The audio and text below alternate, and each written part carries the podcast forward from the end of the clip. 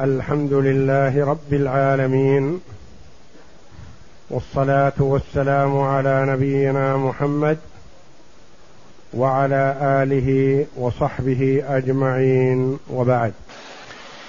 باب نواقض الطهارة الصغرى.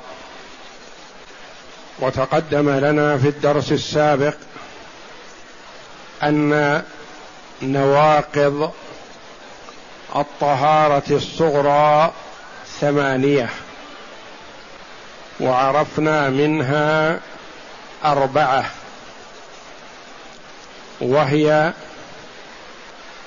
الخارج من السبيلين والثاني الخارج النجس من الجسد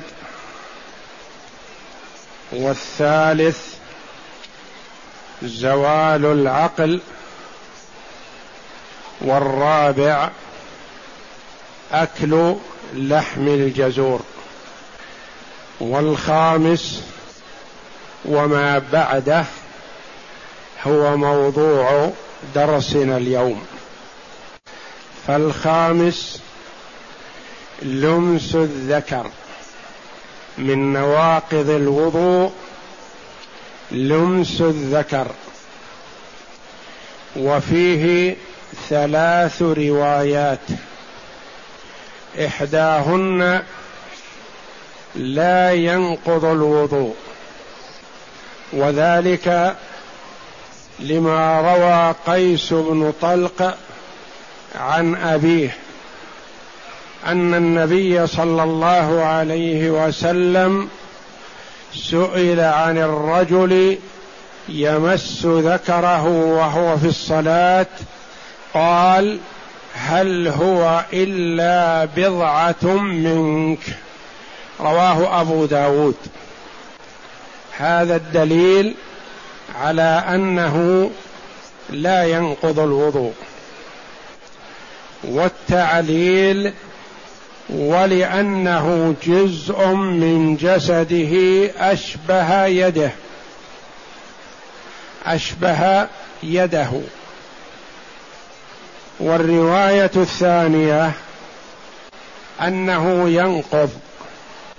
وهذه الرواية هي أصح لما روت بسرة بنت صفوان أن النبي صلى الله عليه وسلم قال من مس ذكره فليتوضأ. قال أحمد هو حديث صحيح. وروى أبو هريرة نحوه أي نحو حديث بسرة. وهو متأخر عن حديث طلق. وذلك أن أبا هريرة رضي الله عنه أسلم عام فتح خيبر. وحديث طلق قدم على النبي صلى الله عليه وسلم هو أول السنة أول سنة هجرته. وذلك أنه قدم وهم يؤسسون المسجد. قال لأن في حديث طلق أنه قدم وهم يؤسسون المسجد. وأبو هريرة قدم حين فتحت خيبر. فيكون ناسخا له. يعني حديث أبي هريرة وحديث بسرة يكون ناسخا لحديث طلق. وحديث طلق إن هو إلا بضعة منك يعني أنه لا ينقض الوضوء. وحديث أبي هريرة من مس ذكره فليتوضأ. الرواية الثالثة فيه تفصيل. إن قصد إلى مسه نقض الوضوء. ولا ينقض من غير قصد. لأنه لمس فلم ينقض بغير قصد كلمس النساء. اذا فالروايات ثلاث. الرواية الأولى أنه لا ينقض. والرواية الثانية أنه ينقض.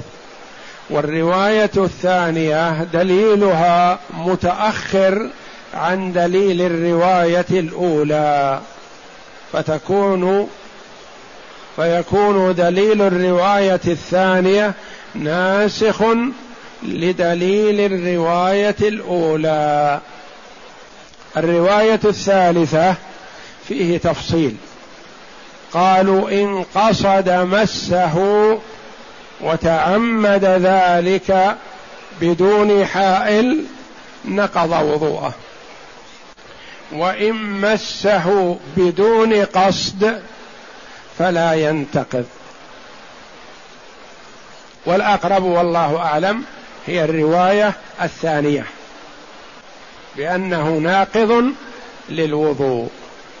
قصد أو لم يقصد. ما دام أنه مسه بدون حائل فينتقض لحديث أبي هريرة وحديث بسرة وهما حديثان صحيحان ومتأخران عن حديث طلق. وفي لمس حلقة الدبر ولمس المرأة فرجها روايتان. إحداهما لا ينقض لأن تخصيص الذكر بالنقض دليل على عدمه في غيره. قالوا إذا مس دبره أو مست المرأة فرجها ففيه روايتان. الرواية الأولى لا ينقض لأن الحديث السابق في الذكر وما دام أنه نص في الذكر فلا يشمل غيره. والثانية ينقض. فإذا مست المرأة فرجها أو مس الرجل دبره انتقض وضوءه. قالوا لأن أبا أيوب وأم حبيبة قال سمعنا رسول الله صلى الله عليه وسلم يقول يقول سمعنا النبي صلى الله عليه وسلم يقول من مس ذكر فرجه فليتوضأ. وكلمة فرجه تشمل القبل والدبر للرجل والمرأة. قال أحمد حديث أم حبيبة صحيح فيستدل به. وهذا عام ولأنه سبيل فأشبه الذكر. ما دام أن مس الذكر ينقض الوضوء فمس الفرج مثله قبلا كان أو دبرا. وحكم لمسه فرج غيره حكم لمس فرج نفسه. كذلك إذا مست المرأة فرج طفلها أو طفلتها انتقض وضوءه وضوءها. وكذلك الرجل إذا مس فرج غيره مس فرج امرأته أو فرج طفله انتقض وضوءه كذلك. صغيرا كان الملموس ذكره أو كبيرا لأنه نص لأن نصه على نقض الوضوء بمس ذكر نفسه ولم يهتك به حرمة. تنبيه على نقضه بمسه من غيره. يعني إذا كان نقض الوضوء حاصل بمس الرجل فرجه أو بمس المرأة فرجها فإذا مس الرجل فرج غيره فذلك من باب أولى. وكذا إذا مست المرأة فرج غيرها فذلك من باب أولى.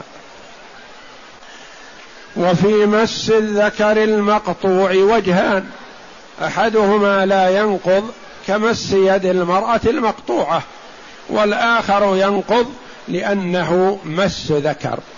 قالوا إذا مس ذكر رجل مقطوع هل ينتقض وضوءه أو لا؟ فيه وجهان أحدهما أنه ينتقض والآخر لا ينتقض.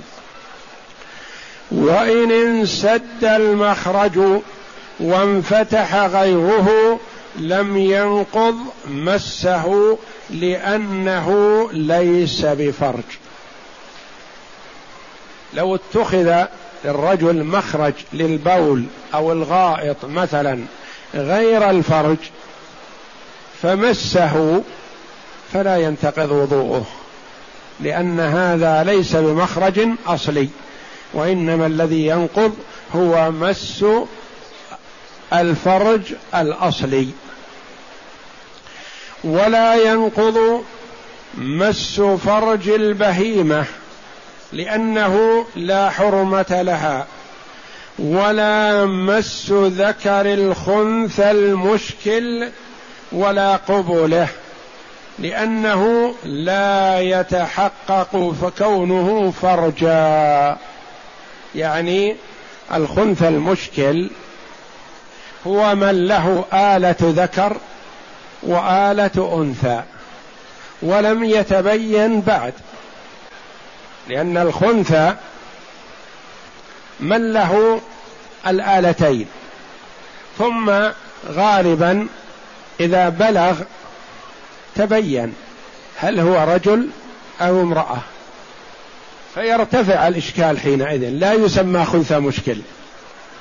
لكن الذي لم يتبين هل هو ذكر أم أنثى له ذكر وله فرج امرأة. فلا يدرى أيهما الأصلي فإذا مس أحدهما أو مسه غيره مس الرجل فرج خنثى مشكل. لا يدرى هو ولد أو بنت فلا ينتقض وضوءه لأنه لا يعلم ولم يتيقن أنه فرج. فإن مس القبل الذكر فيحتمل أنه أنثى وإن مس الفرج فرج الأنثى فيحتمل أنه ذكر وأن هذا ليس بأصلي. فلا ينتقض الوضوء بالشك. وإن مسهما معا انتقض لأن أحدهما فرج أصلي. الرجل مس ذكر وقبل الخنثى المشكل. نقول ينتقض وضوءه لأن أحدهما أصلي فحصل به نقض الوضوء. وإن مس رجل ذكره لشهوة نقض. يعني إذا مس الرجل ذكر الخنثى المشكل لشهوة فينتقض وضوء اللامس. لما؟ لأنه إن كان ذكرا فقد مس ذكره. وإن كان الخنثى المشكل أنثى فقد مسها بشهوة فينتقض وضوءه في الحالين. إذا كان هذا اللمس لشهوة ينتقض في الحالين وإذا كان بغير شهوة فلا ينتقض.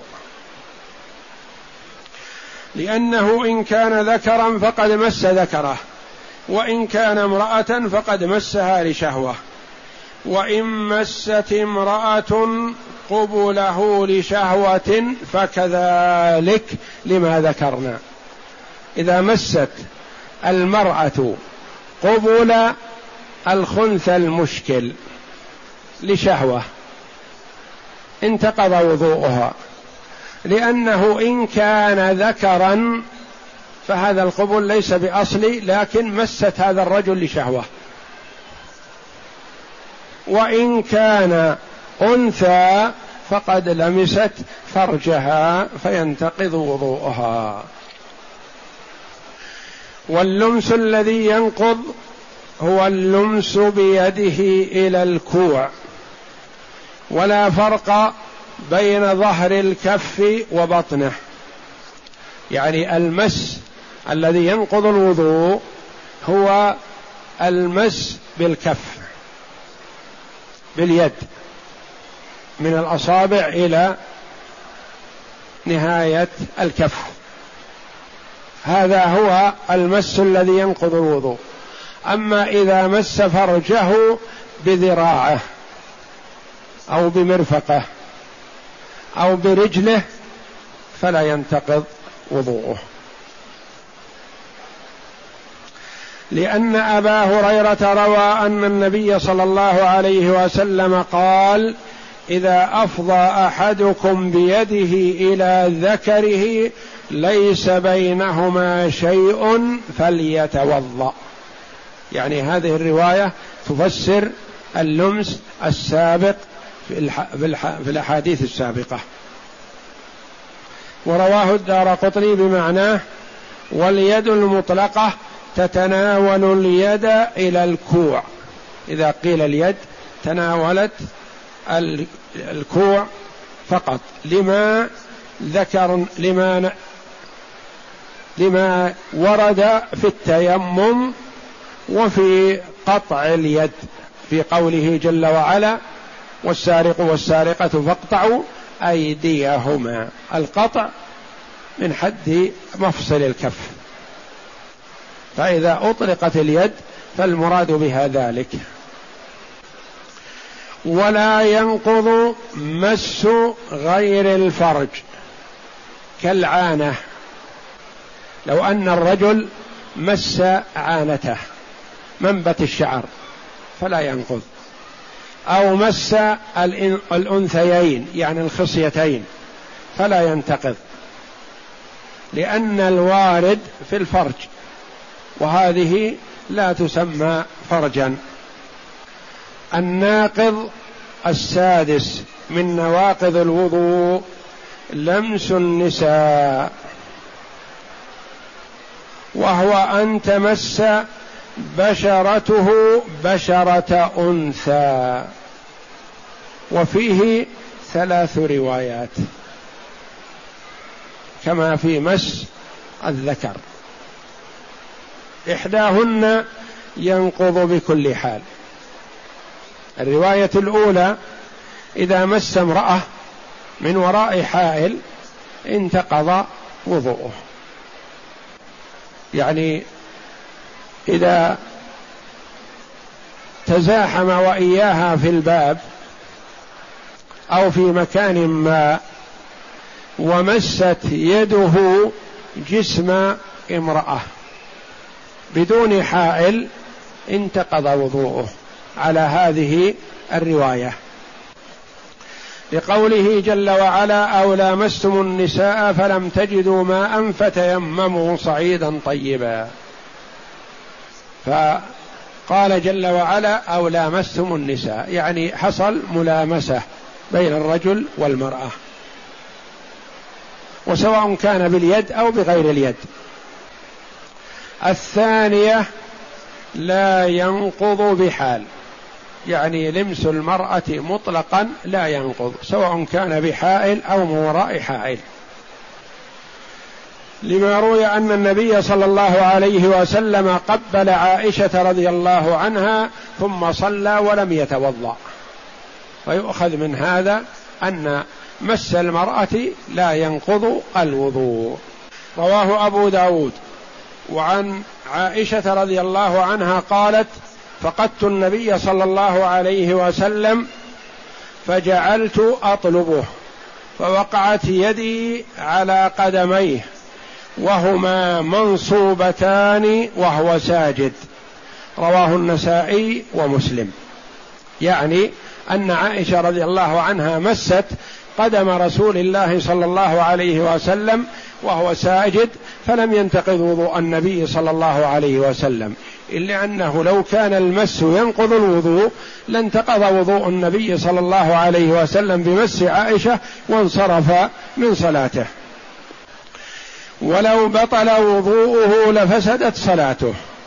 والثالثة وهي ظاهر المذهب أنه ينقض إذا كان لشهوة ولا ينقض لغيرها. جمعا بين الآية والأخبار. يعني إذا مس الرجل جسم المرأة بدون حائل بينهما فلا يخلو. إن كان لشهوة انتقض وضوءه. وإن كان لغير شهوة فلا ينتقض وضوءه. كما لو مسها بالباب أو أخذ بيد زوجته أو بيد أخته أو بيد آه، واحدة من محارمه أخذ بيدها فلا ينتقض وضوءه. وهذه الرواية أقرب وهي ظاهر المذهب. ولأن اللمس ولأن اللمس ليس بحدث. اللمس في حد ذاته ليس بحدث ولكنه مظنة الحدث. مظنة الحدث متى إذا كان لشهوة. أما إذا كان لغير شهوة فليس مظنة الحدث. وإنما هو داع إلى الحدث فاعتبرت الحالة التي يدعو إلى الحدث فيها كالنوم. فالنوم ليس بحدث ولكنه مظنة الحدث. فإذا كان النوم يستغرق قلنا مظنة الحدث فهو إذا ناقض. وإذا كان نوم خفيف كما تقدم لنا أن الصحابة رضي الله عنهم كانوا ينتظرون النبي صلى الله عليه وسلم في صلاة العشاء حتى تخفق رؤوسهم ثم يقومون فيصلون ولا يتوضعون وكذلك مس المرأة فإن كان لشهوة نقض وضوءه وإن كان لغير شهوة فلا ينقض. إذا مس المرأة فيه رواية ثلاث روايات. إذا مسها الرواية الأولى قالوا ينقض مطلقا مسها بشهوة أو بدون شهوة. الرواية الثانية أنه لا ينقض مطلقا حتى وإن كان المس لشهوة. الرواية الثالثة أنه إن كان المس لشهوة نقض وإن كان لغير شهوة فلا ينقض. قالوا ولا فرق بين الصغيرة والكبيرة. وذوات المحارم وغيرهن لعموم الأدلة فيه. يعني هذا الحكم عام بالنسبة للمرأة سواء كانت هذه طفلة صغيرة أو كبيرة وسواء كانت من ذوات المحارم أو من غيرها. وإن لمست امرأة رجلا ففيه روايتان. إحداهما أنها كالرجل لأنها ملامسة توجب طهارة فاستوى فيها الرجل والمرأة كالجماع يعني أنها تنقض الوضوء. والثانية لا ينتقض وضوءها لأن النص لم يرد فيها ولا يصح قياسها على المنصوص لأن اللمس منه أدعى إلى الخروج. يعني وجود شيء ما ناقض للوضوء. وهل ينتقض وضوء الملموس؟ فيه روايتان. يعني إذا الرجل مسته امراه فهل ينتقض وضوء الرجل؟ روايتان. إحداهما ينتقض والأخرى لا ينتقض. والظاهر والله أعلم عدم الانتقاض. وإن لمس سن امرأة أو شعرها أو ظفورها لم ينتقض وضوءه لأنه لا يقع عليها الطلاق بإيقاعه عليه. يعني لو مس سن امرأة أو مس ظفر امرأة أو مس شعر امرأة فلا ينتقض وضوءه لأن هذه الأشياء في حكم المنفصل. قالوا ومن التعليل إنه لو طلق شعر امرأته ما يقع على المرأة طلاق. لو طلق الظفر أو السن ما وقع على المرأة طلاق لأن هذه في حكم المنفصلة. وإن لمس عضوا مقطوعا لم ينتقض وضوءه لأنه لا يقع عليه اسم امرأة. مثلا لو أقيم حد على امرأة بقطع كفها بالسرقة مثلا فقطعت كفها فأخذها رجل وناولها لرجل آخر وهكذا فلا ينتقض وضوء هؤلاء الذين مسوا كفها لأن هذا لا يطلق عليه مس امرأة.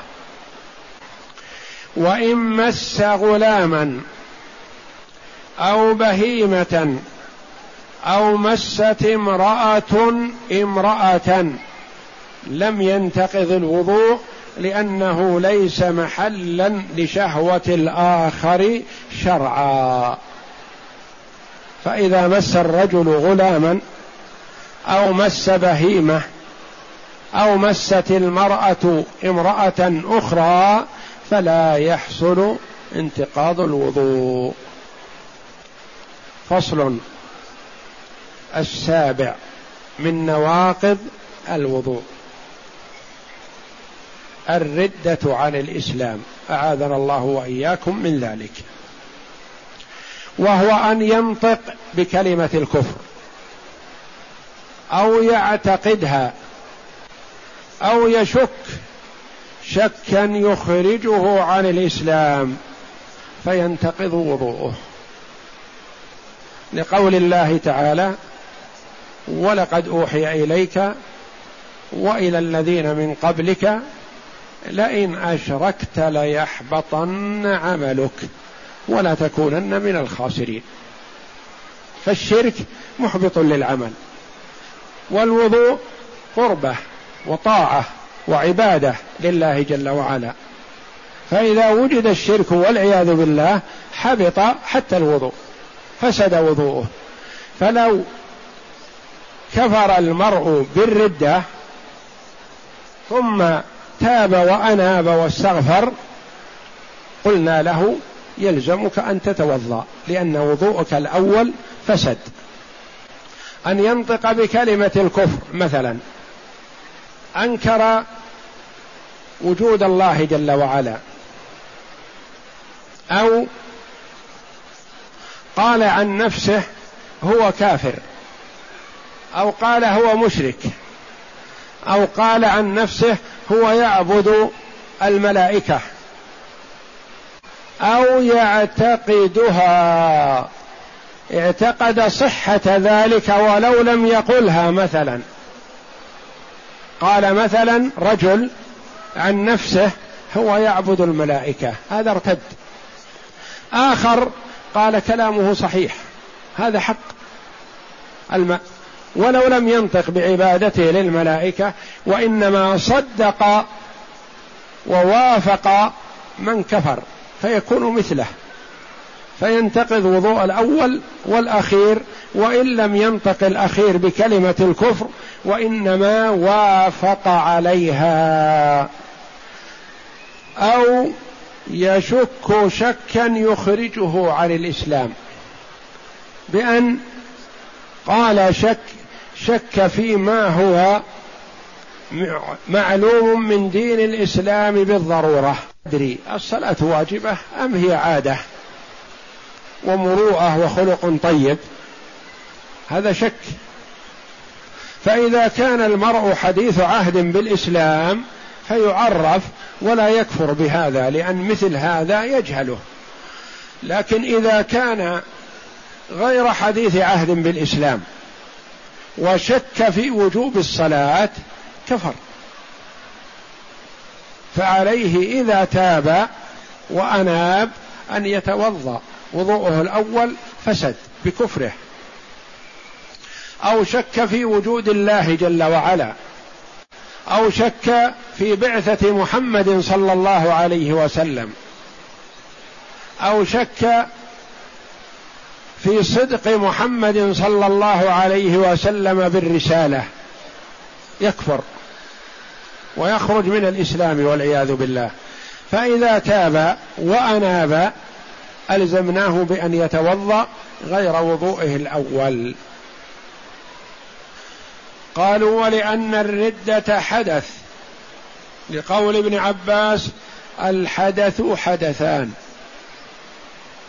وأشدهما حدث اللسان. إذا تكلم المرء بكلمة الكفر فهذا حدث.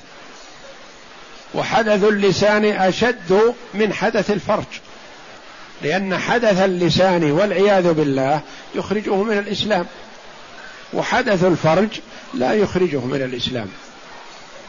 فيدخل في عموم قوله عليه السلام لا يقبل الله صلاة من أحدث حتى يتوضأ. فمن تكلم بلسانه بكلمة الكفر فقد أحدث. ولا يقبل الله صلاته حتى يتوضأ إذا تاب وأناب إلى الله. متفق عليه. ولأنها طهارة عن حدث فأبطلتها الردة كالتيمم. اذا الناقض السابع من نواقض الوضوء الردة عن الإسلام. وهذا رواية واحدة.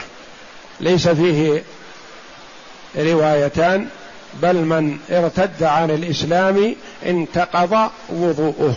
فإن تاب وأناب إلى الله جل وعلا فعليه أن يتوضأ. فصل الثامن غسل الميت. عده أصحابنا أي الحنابلة من نواقض الطهارة لأن ابن عمر وابن عباس رضي الله عنهما كانا يأمران غاسل الميت بالوضوء. وقال أبو هريرة أقل ما فيه الوضوء لأنه مظنة للمس الفرج فأقيم مقامه كالنوم مع الحدث. يعني أن النوم مظنة الحدث فلذا أوجبنا الوضوء للنوم. كذلك تغسيل الميت مظنة لمس فرجه. فأقمنا المظنة مقام المؤكد. وكلام أحمد رحمه الله يدل على أنه مستحب غير واجب. يعني يستحب الوضوء لتغسيل الميت ولا يجب. فإنه قال أحب إلي أن يتوضأ. وعلل نفي وجوب الغسل من غسل الميت بكون الخبر الوارد فيه موقوفا على أبي هريرة. يعني الوارد الخبر الوارد في غسل من غسل ميتا موقوف على أبي هريرة رضي الله عنه. والوضوء كذلك. يعني الوضوء من تغسيل الميت قال موقوف على أبي هريرة وموقوف على ابن عمر وابن عباس رضي الله عنهما.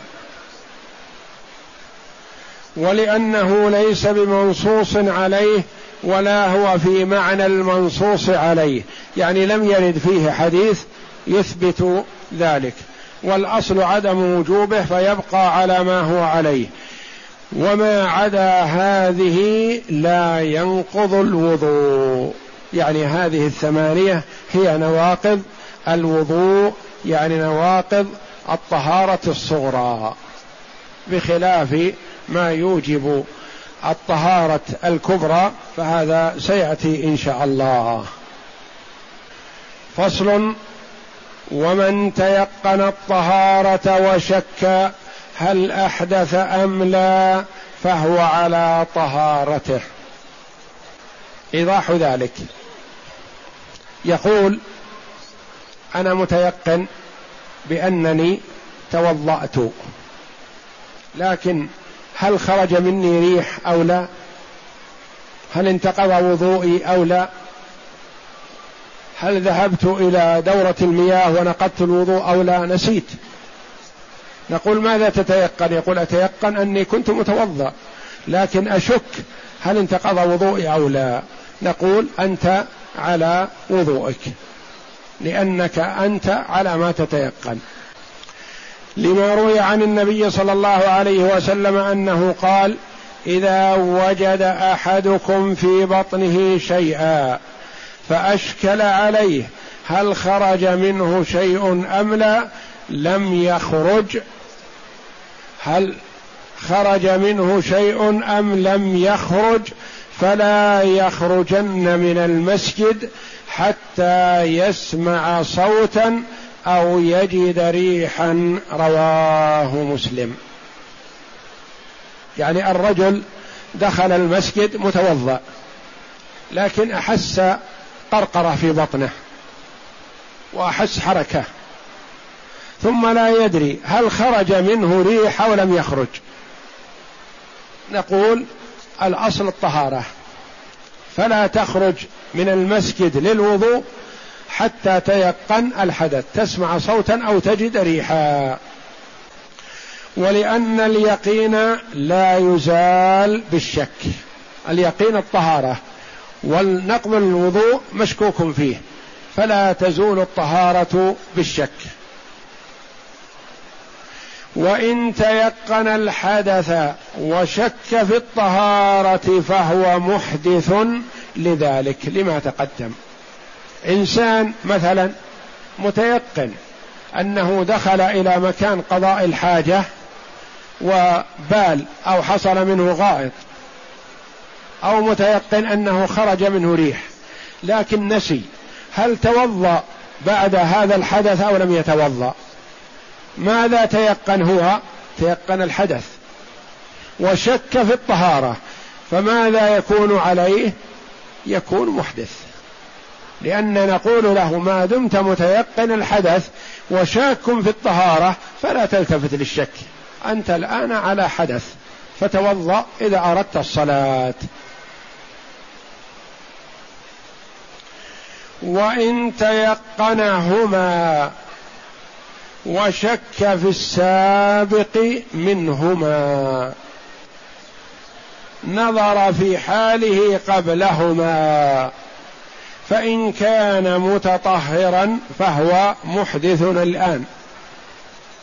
لأنه تيقن زوال تلك الطهارة بحدث وشك هل زال أم لا.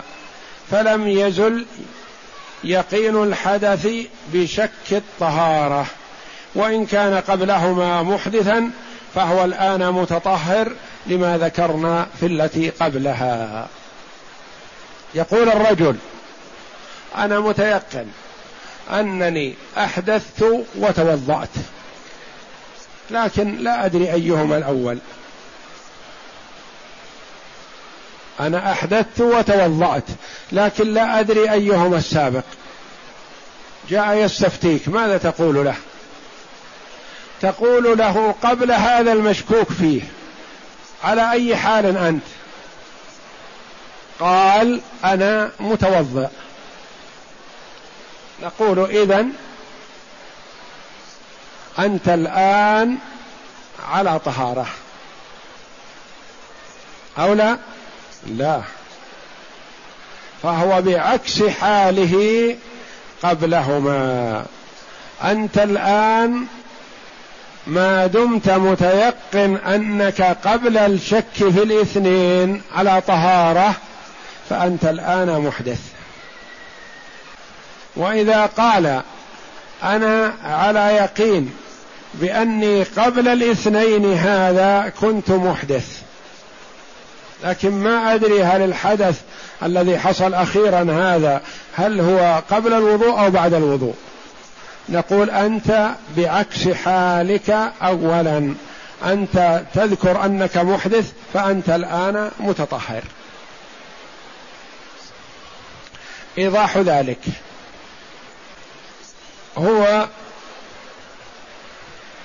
قبل أذان الظهر يذكر أنه على طهارة لأنه صلى ركعتي الضحى قبل الظهر بنصف ساعة مثلا فهو على طهارة. ثم بعد الظهر بعد الأذان يذكر أنه أحدث وتوضأ لكن لا يدري أيهما السابق. فالآن لا يدري على أي حال يكون. نقول له ماذا كنت قبل الظهر؟ يقول أنا قبل الظهر متيقن أنني على وضوء. نقول إذا أنت الآن محدث. فتوضأ لصلاة الظهر. والعكس كذلك. إذا قلنا له يقول أنا أذكر أنني توضأت وأذكر أنني أحدثت لكن لا أدري أيهما الأول. نقول قبل الاثنين ماذا كنت؟ يقول قبل الاثنين لا شك كنت على غير طهارة.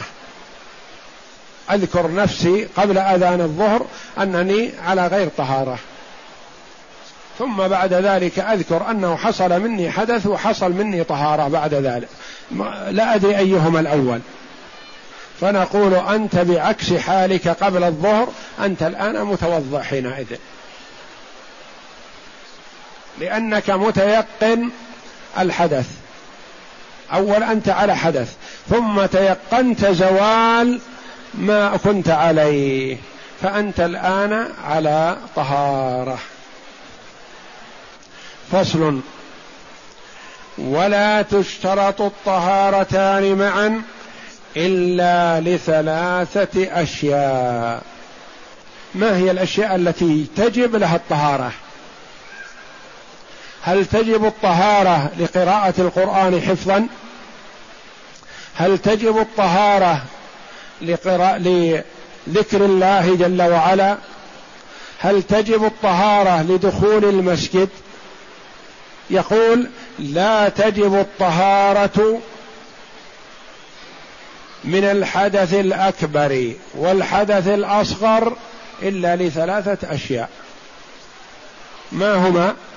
الأول الصلاة. لقول النبي صلى الله عليه وسلم لا يقبل الله صلاة من أحدث حتى يتوضأ. متفق عليه. يجب على المحدث حدثا أكبر أو حدثا أصغر أن يرفع حدثه من أجل الصلاة. الثاني الطواف بالبيت.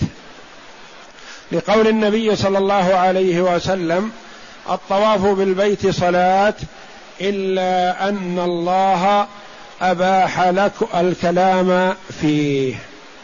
رواه الشافعي في مسنده. الثالث مس المصحف. لقوله تعالى لا يمسه إلا المطهرون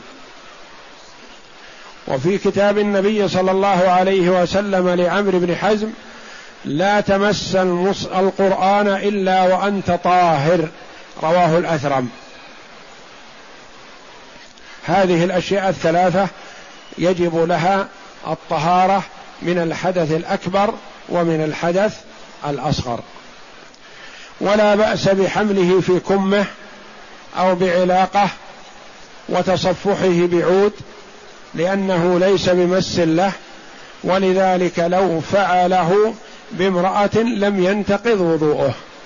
يعني لو مس المصحف بعود يعني وضع المصحف على كرسي وأخذ يقلب الصفحات بعود أو بقلم أو بالسواك أو نحو ذلك فلا بأس بهذا.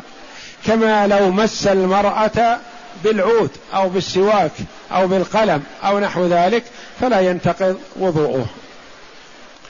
وإن مس المحدث كتاب فقه أو رسالة فيها آي من القرآن جاز لأنه لا يسمى مصحف. مثلا أخذ كتاب من كتب الفقه كتاب الكافي هذا مثلا وهو على غير طهارة وأخذ يقرأ فيه نقول لا حرج عليه. يقول قائل فيه آيات من القرآن. قرأتم الآن عدد من الآيات واردة فيه. فلا يمسه المحدث. نقول لا لا حرج. يمسه المحدث. لأن هذه لأن هذا الكتاب لا أحد يسميه مصحف. ولو كان فيه آيات من القرآن. وإنما النهي عن مس المصحف. ولذلك كتب النبي صلى الله عليه وسلم إلى قيصر في رسالته يا أهل الكتاب تعالوا إلى كلمة سواء بيننا وبينكم الآية. متفق عليه. وهذه آية من القرآن وأرسلها النبي صلى الله عليه وسلم إلى قيصر ملك الروم وهو نصراني. ومن المعلوم أن هذا الكتاب سيمسونه فهل لهم ذلك أو لا؟ نعم. لا بأس بهذا لأن هذا هذا الكتاب الذي أرسل إليهم ليس مصحفا وإنما هو كتاب من النبي صلى الله عليه وسلم فيه آية من القرآن. وكذلك إن مس ثوبا مطرزا بآية من القرآن فلا بأس. وإن مس درهما مكتوبا عليه آية فكذلك في أحد الوجهين لما ذكرنا. والثاني لا يجوز لأن معظم ما فيه من القرآن. مس لو كان ريال مثلا مكتوب عليه آية من القرآن هل يجوز أن يمسه وهو محدث أم لا؟ فيه وجهان. لا بأس بمسه وهذا هو الأقرب والله أعلم. والرواية الثانية لا يمسه لأن الآية تملأ الريال مثلا أو الدرهم ونحوه. وإن مس وفي مس الصبيان ألواحهم وحملها على غير طهارة وجهان. أحدهما لا يجوز لأنهم محدثون فأشبه البالغين. والثاني يجوز لأن حاجتهم ماسة إلى ذلك ولا تتحفظ طهارتهم فأشبه الدرهم. يعني لا بأس أن يعطى الولد الصغير اللوح أو الورقة مكتوب فيها آية من القرآن من أجل أن يتحفظها حتى وإن كان على غير طهارة. وفيه وجه آخر أنه أن الصبي لا يمسها إلا إذا وضئ. ومن كان طاهرا وبعض أعضائه نجس. فمس المصحف بالعضو الطاهر جاز لأن حكم النجاسة لا يتعدى محلها بخلاف الحدث. شخص محدث خرج منه ريح أو بول أو غائط. هل يجوز أن يمس المصحف؟ لا. آخر. يده اليسرى أصابها بول. أصابها نجاسة. فأخذ المصحف بيد وهو على طهارة على وضوء. فأخذ المصحف بيده اليمنى وأخذ يقرأ به. واليد اليسرى أبعدها عن مس المصحف. هل يجوز له ذلك؟ نعم. ما الفرق بين هذا وبين المحدث؟ نعم. فيه فرق. لأن الحدث يعم سائر البدن. والنجاسة في العضو تكون في العضو هذا فقط. إذا غسل هذا العضو ارتفع زالت النجاسة. آخر في قدمه نجاسة. وأخذ المصحف بيديه وهو على طهارة على وضوء إلا أنه أصابته نجاسة في رجله أو في رجليه الثنتين. وأخذ المصحف يقرأ. فلما أراد أن يصلي قام وغسل رجليه. هل يسوغ له ذلك؟ نعم. لأنه ما مس المصحف بالنجاسة وهو على طهارة على وضوء. والنجاسة في قدميه فقط.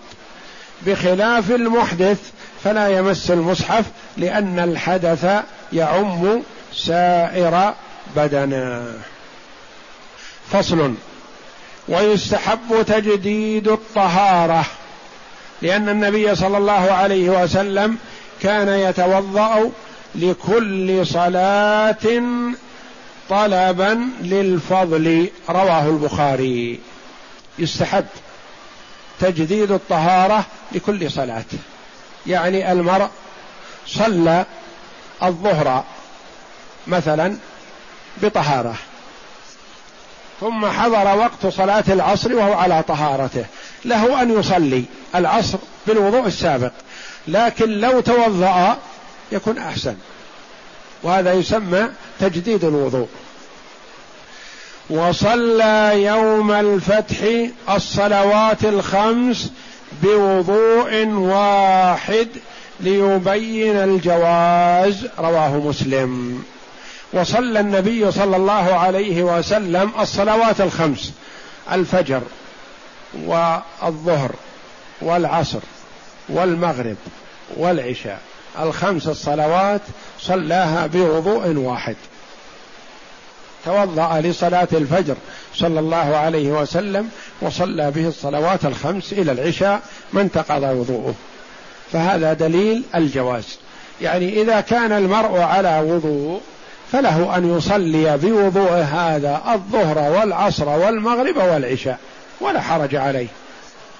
لكن لو جدد الوضوء لكل صلاة لكان أفضل لأن الوضوء عبادة وقربة لله جل وعلا وفيه أجر كما قال عليه الصلاة والسلام الطهور شطر الإيمان والحمد لله تملأ الميزان.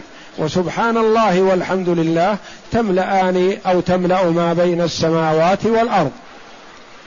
فالطهور الذي هو الفعل شطر الإيمان. والله أعلم.